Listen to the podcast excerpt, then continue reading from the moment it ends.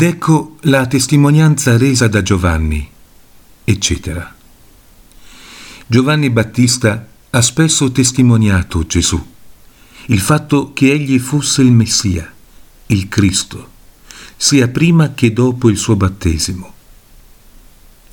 L'Evangelista Giovanni quindi, omettendo qui la testimonianza che il Battista rese a Gesù prima del suo battesimo, riferita dagli altri tre Evangelisti, fornisce la testimonianza che questi ne diede dopo il battesimo.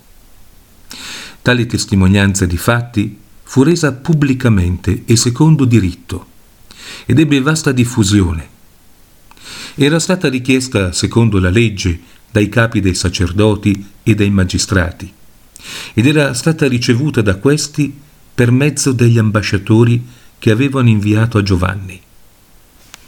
Il motivo di questa ambasciata fu che i capi sacerdoti videro Giovanni condurre nel deserto una vita angelica, predicare con grande forza, battezzare e portare gli uomini al pentimento, come nessuno degli altri profeti aveva fatto. I capi dei sacerdoti pensarono quindi che fosse il loro dovere chiedergli chi fosse, soprattutto perché sapevano che lo scettro da Giuda era passato a Erode e che essendo terminate le settanta settimane di Daniele, la venuta del Messia doveva essere vicina. Perciò, sospettando che Giovanni fosse il Messia, gli chiesero chi sei tu? San Crisostomo adduce un'altra ragione.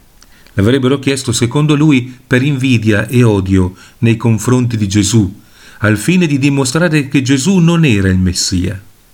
Avrebbero preferito conferire il titolo a Giovanni. Non gradivano che Giovanni preferisse Gesù a se stesso e lo chiamasse Messia o Cristo. Per quanto sia possibile che vi fosse anche un po' di invidia da parte loro, la vera e propria ragione era quella indicata poc'anzi.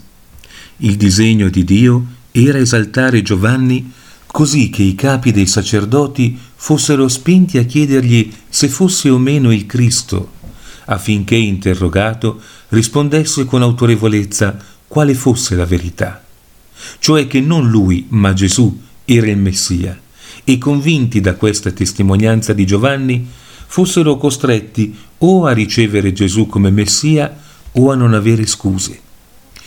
Chi sei tu? Sembra che i capi dei sacerdoti abbiano almeno tacitamente chiesto a Giovanni se fosse o meno il Cristo, perché Giovanni risponde non sono io il Cristo. Inoltre sapevano che Giovanni era figlio del sacerdote Zaccaria e quindi sacerdote egli stesso. Quando dunque dicono chi sei tu? chiedono virtualmente quale incarico hai ricevuto da Dio, con quale scopo Dio ti ha mandato a predicare e a battezzare. Dio infatti era solito affidare ai sacerdoti gli incarichi più importanti. In senso traslato, ognuno si domandi frequentemente chi sei tu? In primo luogo per quanto attiene alla nostra sostanza. Ascolta la tua coscienza che ti risponde il nome di Dio, mio creatore, è io sono colui che è. Il mio nome di creatura è dunque io sono colui che non è, perché non sono nulla da me stesso, ma dal mio nulla sono stato tratto da Dio e fatto uomo. Il mio corpo e la mia anima dunque non sono miei, ma di Dio che me li ha dati, o per meglio dire prestati. Come era solito dire San Francesco, chi sei tu, Signore? Chi sono io? Tu sei un abisso di sapienza, di longanimità e di ogni bontà. Io sono un abisso di ignoranza, di debolezza, di ogni male e miseria. Tu sei un abisso dell'essere, io del nulla. Così quando Cristo apparve a Santa Caterina da Siena, disse, Beata te, se sai chi sono io e chi sei tu. Io sono colui che sono, tu sei colei che non è. In secondo luogo, per quanto attiene alla qualità, chi, cioè, di che sorta sei?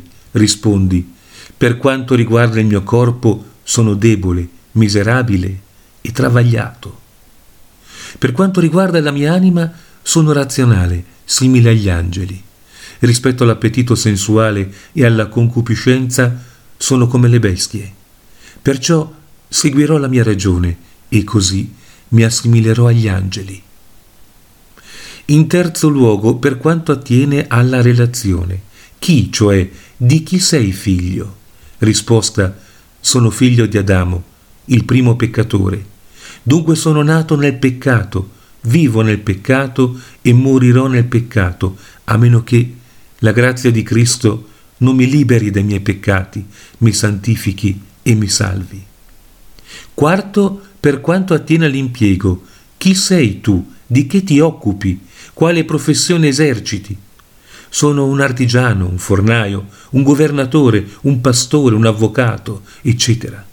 Vedi dunque di esercitare la tua professione come richiede la legge di Dio, cioè in modo da vivere sobriamente, rettamente e piamente in questo secolo, cercando la beata speranza e l'avvento della gloria del grande Dio, affinché tu possa passare attraverso le cose temporali in modo da non perdere, ma guadagnare le cose eterne.